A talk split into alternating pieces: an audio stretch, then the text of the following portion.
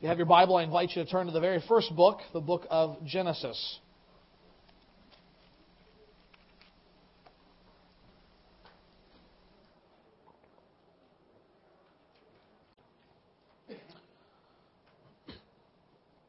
Genesis chapter 1 this morning. Steve Levy is a pastor in Swansea, Wales. And in one of his books, he tells a story of sitting amongst family and friends at home watching the movie The Elephant Man one night. Now, if you've ever seen this movie, you know it's a true story of a man who has uh, who had uh, horrible uh, physical deformities. And uh, the, the, story tells not only of his life, but of a doctor who uh, studied him and his condition and also came to actually uh, befriend this man who felt and was treated as something less than human. And uh, Steve says that uh, as the room's lights were out, uh, they're all crowded in here watching the sad story. The, the room is filled with emotion. They are about halfway through, he says, when suddenly it wasn't just emotion that was filling the room, it was also the smell of cattle dung and french fries. Now, in Wales, French fries are called chips. Here we call them French fries. And he says that it can only mean one thing that his brother, a farm laborer, was home. Here's what Levy says. Suddenly the lights were on, and the six foot three inch frame was stepping over bodies, offering everybody a chip. Everyone except Dave could sense the atmosphere had now become distinctly tense. But we were all Christians, so we just glared at him. Oblivious to the chaos he was causing, he threw himself down into the chair and said, So, what's this all about then? To which someone replied, Get out. Go on, get out. You can't come in halfway through. Out, out, out. Now, have you ever came in halfway through a movie before? Have you ever come in when a movie has started late in a movie theater and you're trying to find your seat in the middle of the row, the only one that's left, and you have to walk through 15 people to get at? You know something of the way Steve's brother must have felt, don't you? Very often, uh, in terms of our own study of the Bible, we will see that that it has, like a movie, a, a, clear beginning, middle, and an end to which everything is working. But very often we pop in the middle somewhere. And the problem is we are left uh, asking the same question what is this all about then? Uh, what is this great story about? Where, where are we going? Uh, who are these characters? Now, the past few weeks, we have been looking at the core doctrines of the Christian faith in a series called Vintage Christianity. And so far, we have seen the doctrine of Scripture. We have seen several weeks on the doctrine of God, both His triune existence, uh, God the Father, God the Son, God the Spirit. And this morning, uh, we are beginning to now moving into what is uh, something of a mini series showing the big picture of the story that God Himself is, uh, is creating and bringing about through the Scriptures and even on into into our own lives. This morning we look at the doctrine of creation and God's work in both making all things, as we will see over the coming weeks, His plan to redeem and recreate ultimately all things. And this morning, as we look to the text before us, we will see basically two great truths, both the nature of God and the nature of humanity as we have been created in relationship to God. And what we want to do is see these things not as abstract ideas, not as abstract doctrine, but rather as truths from God's Word that should affect our daily lives, even our time together this morning. So I encourage you as we begin this morning, uh, looking at Genesis chapter 1 on into a few verses of chapter 2, uh, to follow along as I read God's Word.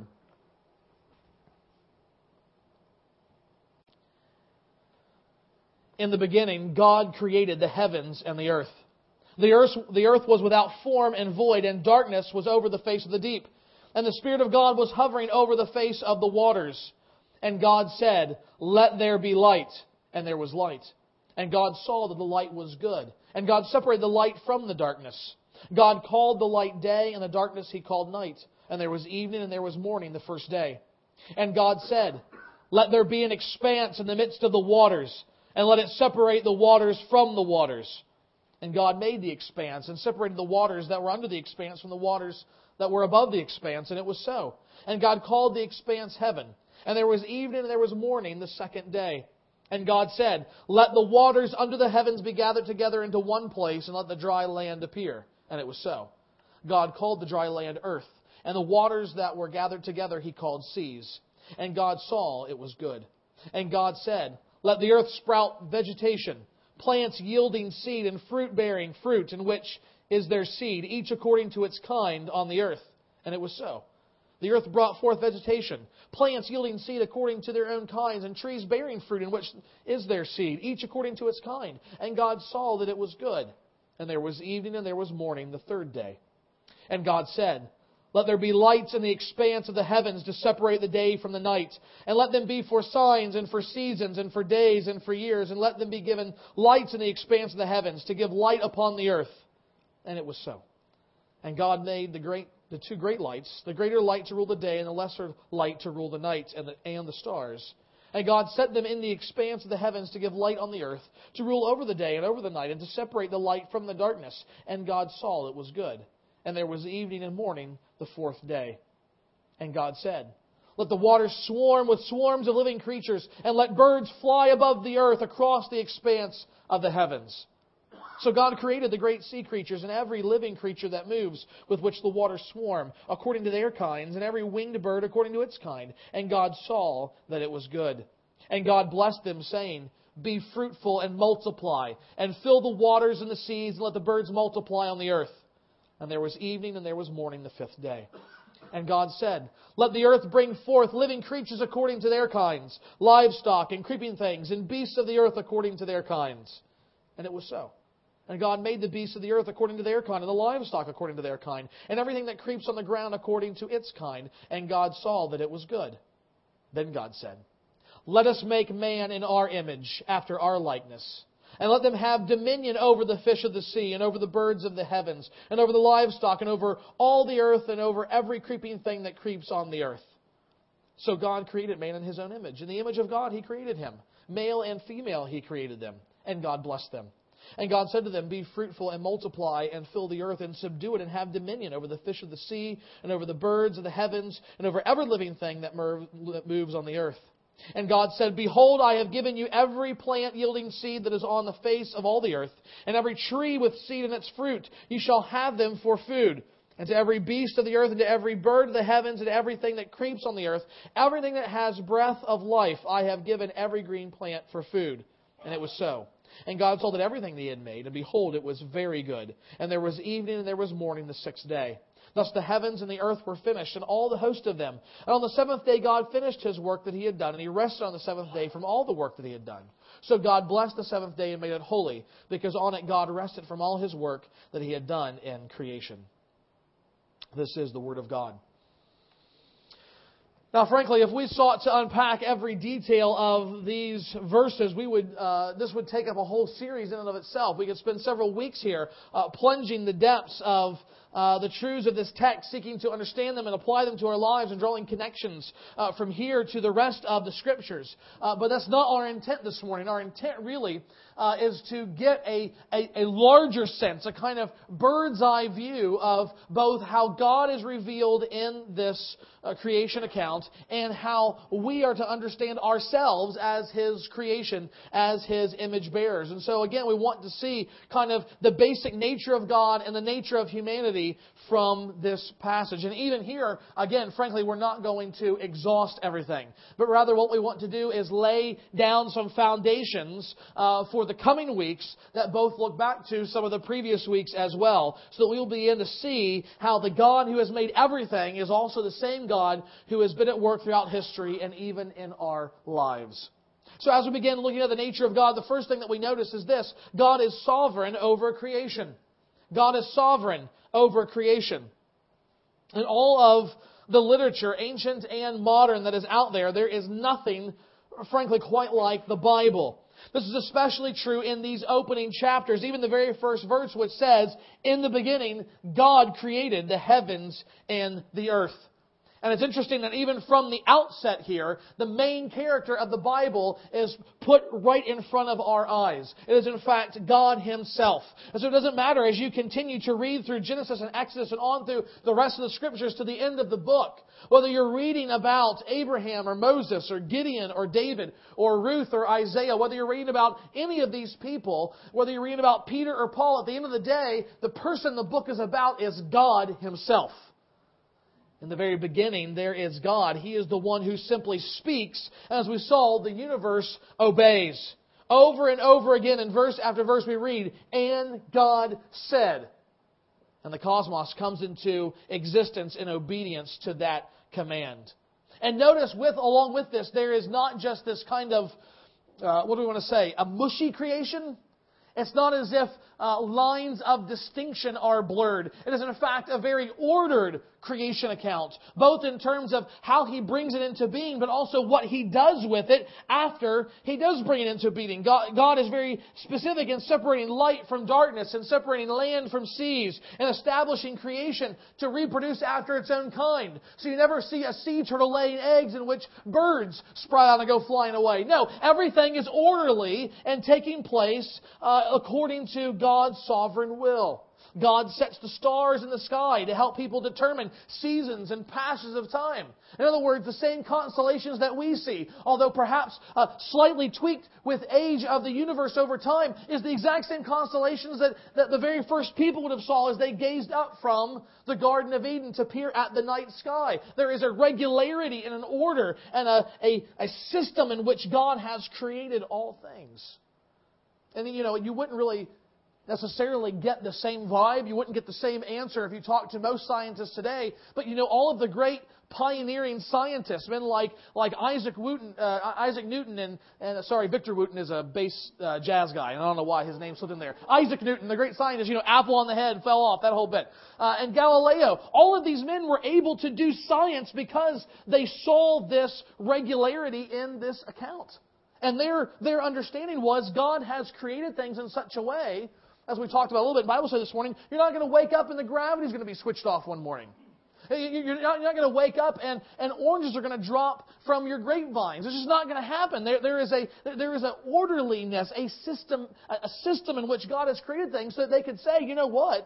Because things happen the same way all the time, what we can do is actually observe these things, make observations, and turn those observations into predictions about how other things will work in various ways.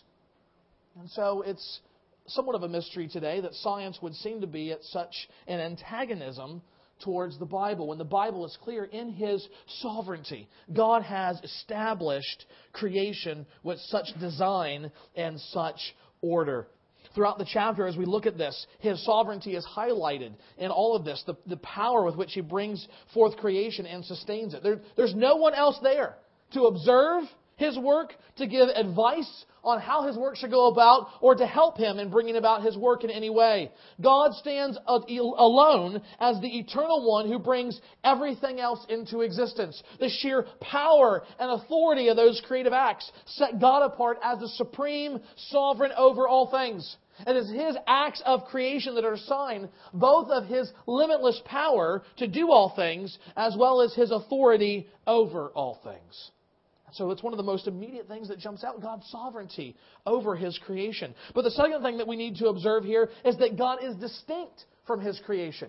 God is distinct from His creation. The fact that, that this is true, that God is, is separate, distinct from His creation, is an essential belief of Christianity. But, you know, frankly, it's something that, that most people don't give a whit about these days. They, they wouldn't, if you were to ask, so is God distinct from His creation? They would just say, I don't know. Probably not. Uh, when I was away the other week uh, at a pastor's conference, I picked up this little book by Erwin Lutzer, who some of you will know about, called Oprah Miracles in the New Earth.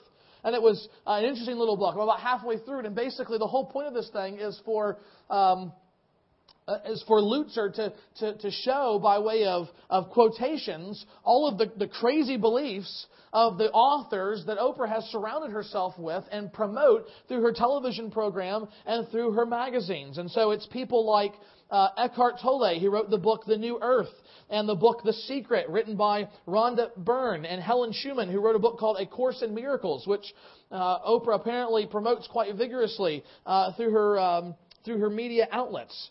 And what's interesting is that in all of these things, the belief that is being advanced over and over and over again is not that God is distinct from creation, the exact opposite. It's a pantheism. God and creation are the same.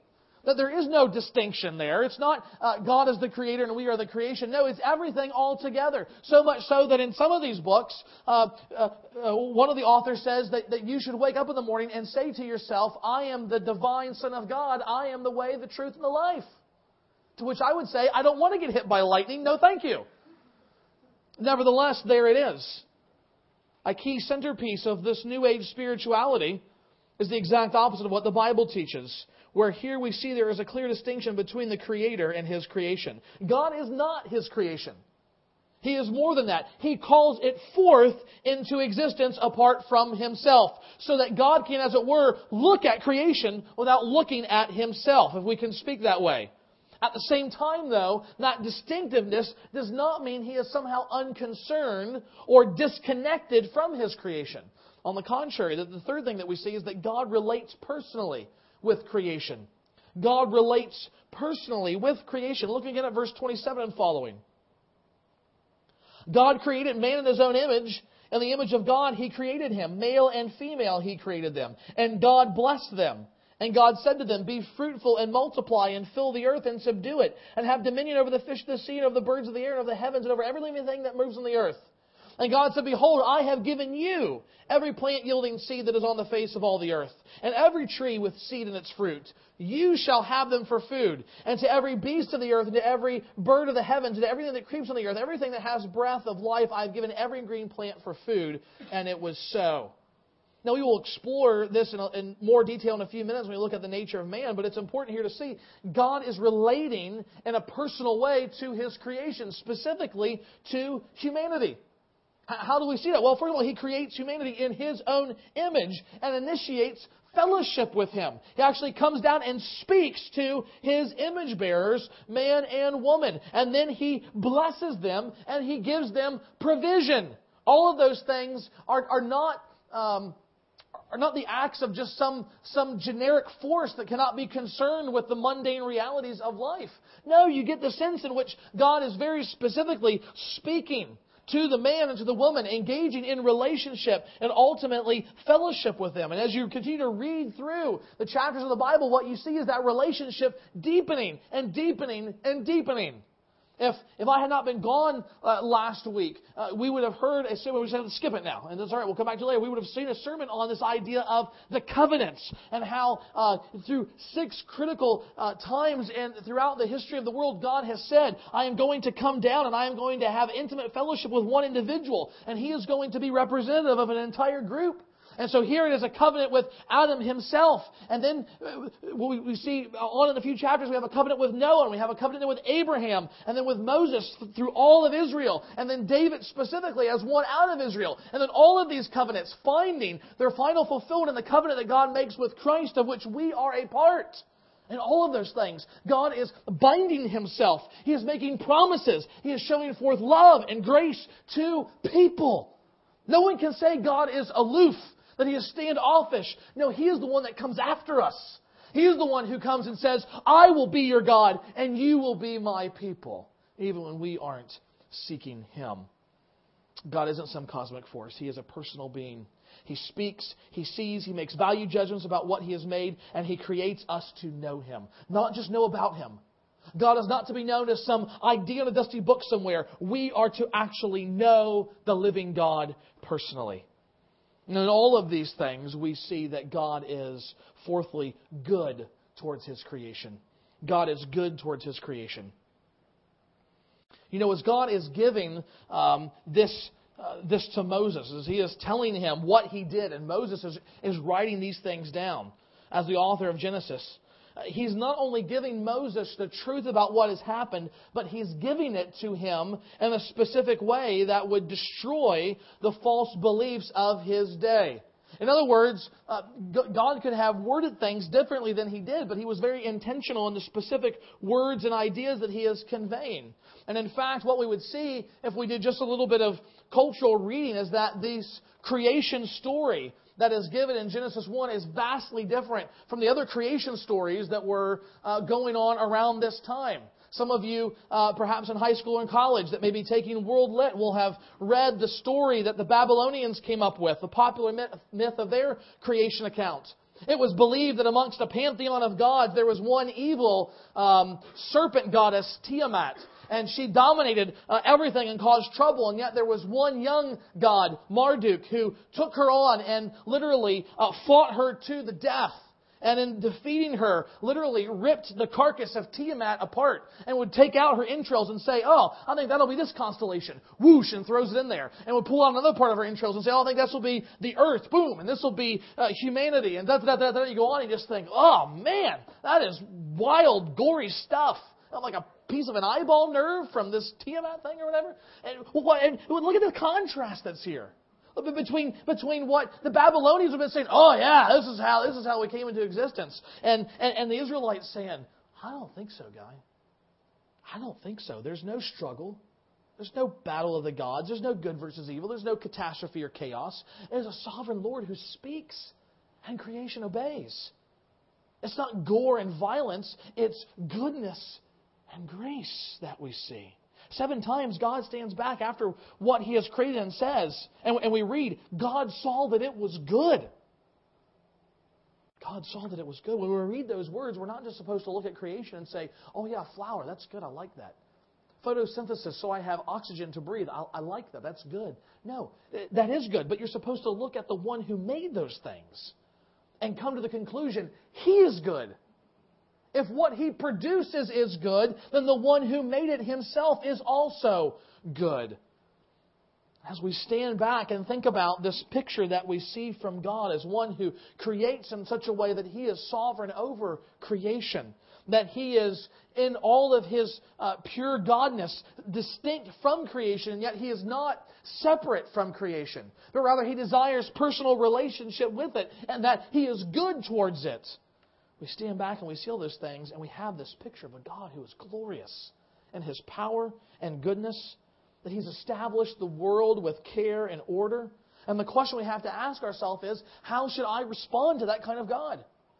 If that's truly who God is, and that is exactly what He has done and how He has done it, then, then how should I think about those things? How should I live? But in terms of our passage this morning, we can't quite come to that until we know who we are as well and how He has created us. And so we want to look now to the second major thing, which is the nature of humanity, and see how it is we are to respond to God. You know, living in the year that we live, 2010, I am almost certain that at some point during this sermon, all of you have thought whether fleetingly or by way of compare or contrast, you have thought about the theory of evolution or about millions of years, haven't you?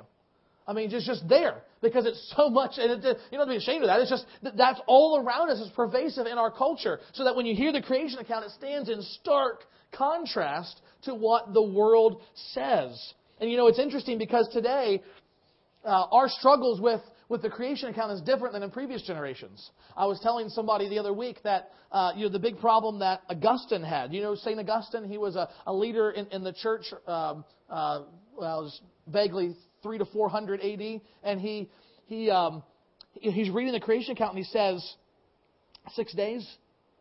Why did it take so long? We're talking about God here.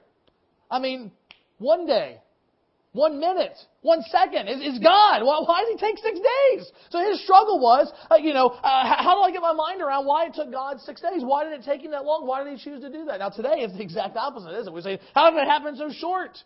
And, and, and we're, we're thinking about all of these, uh, this length of time and these millions of and, and billions of years. And I love the comment that um, Ligon Duncan, a pastor down in uh, Jackson, Mississippi, he points out from Derek Kidner's commentary, he says this Because Moses tells us the creation of the world takes place in six days, it cuts creation down to size. Now, what does he mean by that? Well, it's this. If you listen and believe and embrace the world's ideas about billions of years and about millions of years, then what does that make humanity? I mean, it's not even a blip big enough to pick up on radar in terms of in terms of history of the universe, is it? I mean, literally, we're more or less a cosmic accident with no significance whatsoever. And what's the result of that? Life is meaningless, right? I mean, you trace that out far enough, and you have people like um, uh, Peter Singer in one of our nation's great universities, who shortly after 9 11 says, Well, you know, uh, because of how we came about, um, it's very difficult for us to say from our perspective that what the terrorists on 9 11 was in any way evil. From their perspective, it was good. And so, how can we make a value judgment on that? Ask the families of those that passed away that day whether or not that act was evil. But the reality is, if you don't have some framework for creation and why we're here, that's the logical conclusion. And yet, when God says, hey, the universe has only been around a short amount of time because I made everything in six days, and humanity came at the end of that as the pinnacle of it, suddenly there's a significance to life. There is meaning and value inherent in not just life in general, but specifically human life. We can no longer say man is nothing. No, man is something, and he's something unique. There's a couple things that our passage says. Three truths. The first truth is this humanity is a reflection of God. Humanity is a reflection of God. Listen to verses 26 to 27 again. God says, Let us make man in our image after our likeness and let them have dominion over the fish of the sea and over the birds of the air and over the livestock and over all the earth and over every creeping thing that creeps on the earth. So God created man in his own image. In the image of God, he created them. Male and female, he created them. Notice that it says God wanted to make man in his image and after his likeness. Both of these phrases work together to describe humanity. In other words, it's not two separate things. It's not image and likeness. No, both of these things are describing the same thing, just in two different ways. The word image means to cut or to carve out. It is something, if you were to make uh, an image of someone from a piece of wood, you would take a knife and you would literally carve it out of, uh, of uh, uh into their likeness. Uh, and this word likeness comes from the verb to be like. And so basically what you have is God saying we want in some way for God to resemble us and to be like us. So what does that mean? I mean, what does all of that mean? Well, the Bible, frankly, never gives us a full explanation. It never lays out the totality of what that is supposed to mean, but it does give us the basics. As God's image bearers, we are to be like God, and, that, and in fact, we are like God in that He is a moral, rational, spiritual, and relational being, and so are we. That is exactly who we are, or what we are as well. We are able to, to relate to people, to make value judgments, to engage in spiritual life with God Himself. Nothing else in creation can do that. The trees can't do that. The plants can't do that. The animals can't do that. Even if we only have this passage and not the rest of the Bible, it's clear also that man is the pinnacle of God's creation as the image of God. Did you notice comparatively how much time is spent talking about the creation of man compared to everything else? It's a lot. Why? Because God is doing something unique here. He is setting us apart from the rest of creation. We are in a class by ourselves. You know, when I was in high school, we used to talk about the human animal. Well, that language is nonsense to the biblical viewpoint. No, there's animals and there's humanity. We may share some basic biological functions, but the imprint of God's image in our life means there is a difference between us and everyone else. What does that mean? Well, it means this. At the very least, there is inherent worth in every human being. We didn't come from primordial soup. We aren't descended from apes. We were created by God in His image. Again, in high school, I remember talking with the professor, and he said, You know, there's some people that have such a view of life that if they had to swerve in the road, to hit a cockroach or a baby, they wouldn't know what decision to make. Because life is the same, it's all valuable. To which I say, that's not what the Bible says. I can run over the cockroach a thousand times over because the baby is an image bearer of God.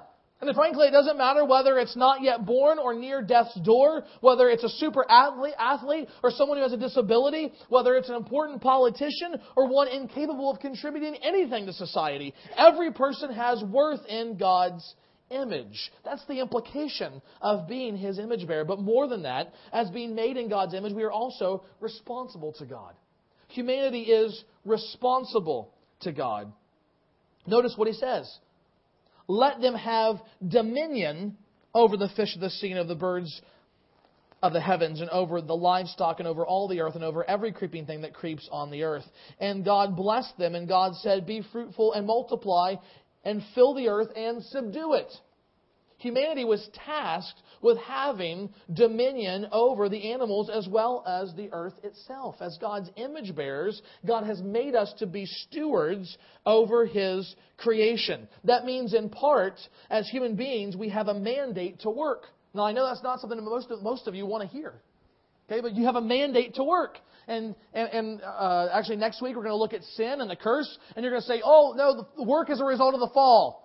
Well, no, it's not. Unfortunately, it comes before that. In fact, you know, uh, working in a in a factory when I was in, uh, in in college, one of the things I heard over and over again were people saying, you know, basically their their their goal was to get a desk job. And if they couldn't get a desk job, then to work so much overtime they could re- retire early so they could just sit around and do nothing. That was the vision of the good life. Well, the problem is the Bible does not endorse that at all. The, retirement, if you have osteoporosis and your bones don't work anymore, maybe. Then your kids get to help take care of you. But, and don't get me wrong, you're not going to work at 70 the same way you work at 30. There is certainly a level of, of, of going down. You know, but particularly for, for Christian people, there's no such thing as retirement. Yeah, you may, you may start getting a paycheck from a company that you no longer work for, but you know what that means? That means you get to spend more time with God's people, making meals and delivering them, or picking up someone and bringing them to church, or writing out thank you notes and, and goodbye cards and telling people that you're praying for them. There's always work to be done. There is, in fact, a glory in work to be done. I'll be honest, I would much rather be uh, swimming in this book during the week, thinking about it, praying about it, studying it out, writing out the sermon, than mowing my lawn. I, I, lived in an apartment almost my whole life, and the short time I lived in, in a house, uh, I was too young to mow the lawn. So we, we buy this house, and Linda's like, okay, we got to buy a lawnmower, mow the lawn. It's like, what are you talking about? Who mows the lawn? The, the guy on the big, you know, tractor comes through and mows everybody's lawn. What are you talking about? She's like, no, you know.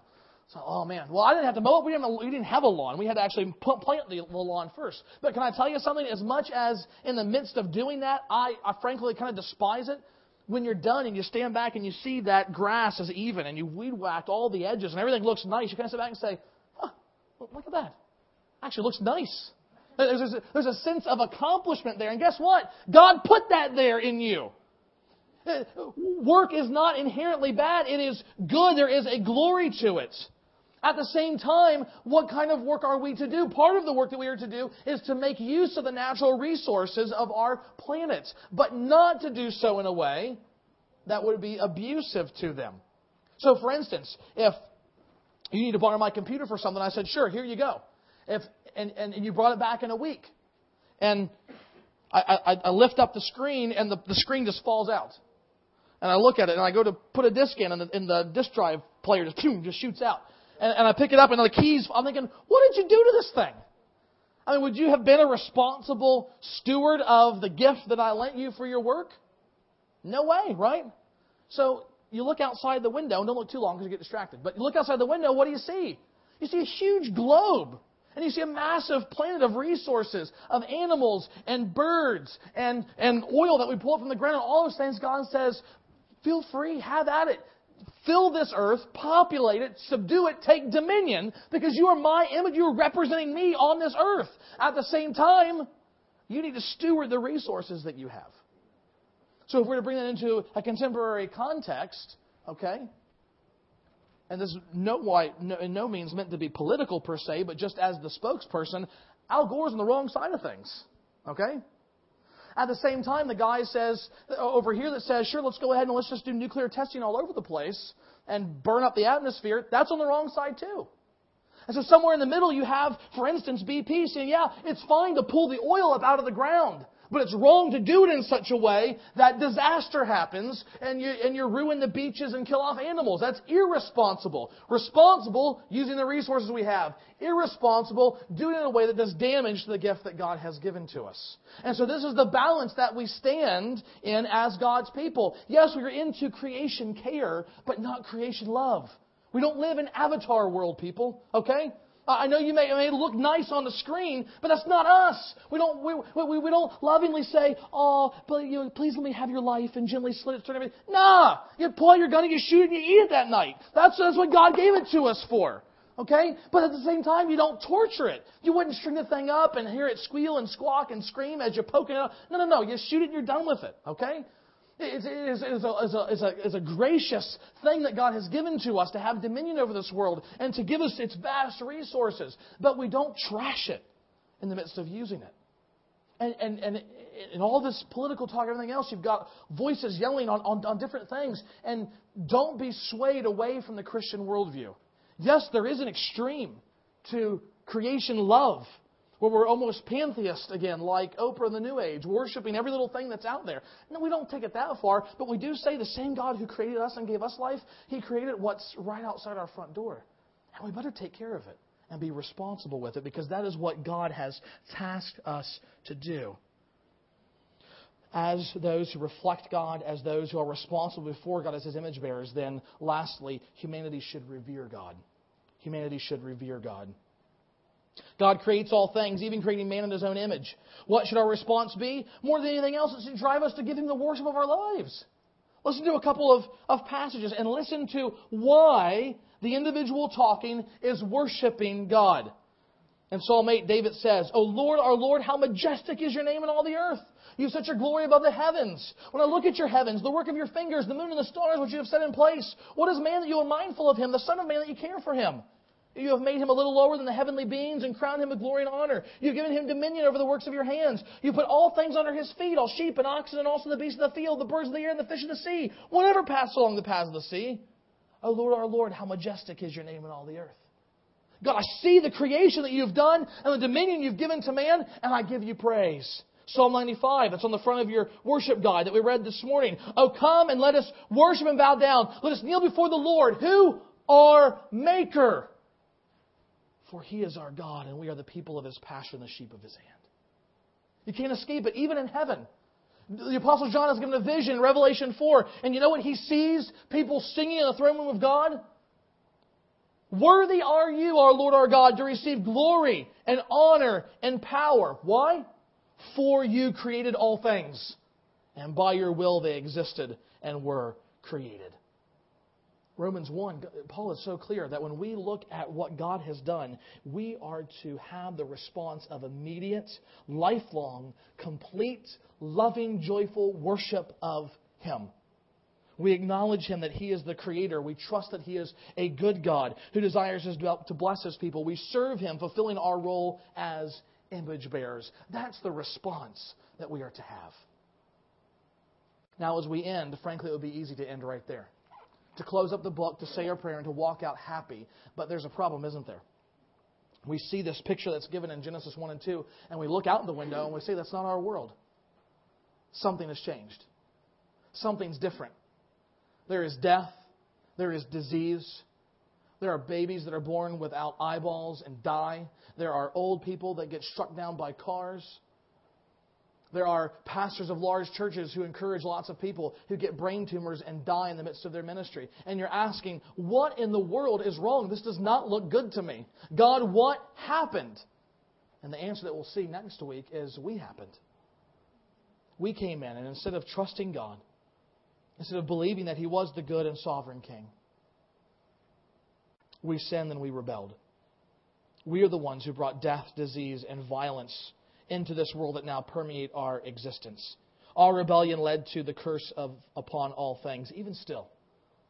Even still, the God who was gracious in creating all things, who was gracious in making man in his image, is still gracious in planning and achieving a rescue mission, not just for his people, but for all of creation through his Son, Jesus Christ.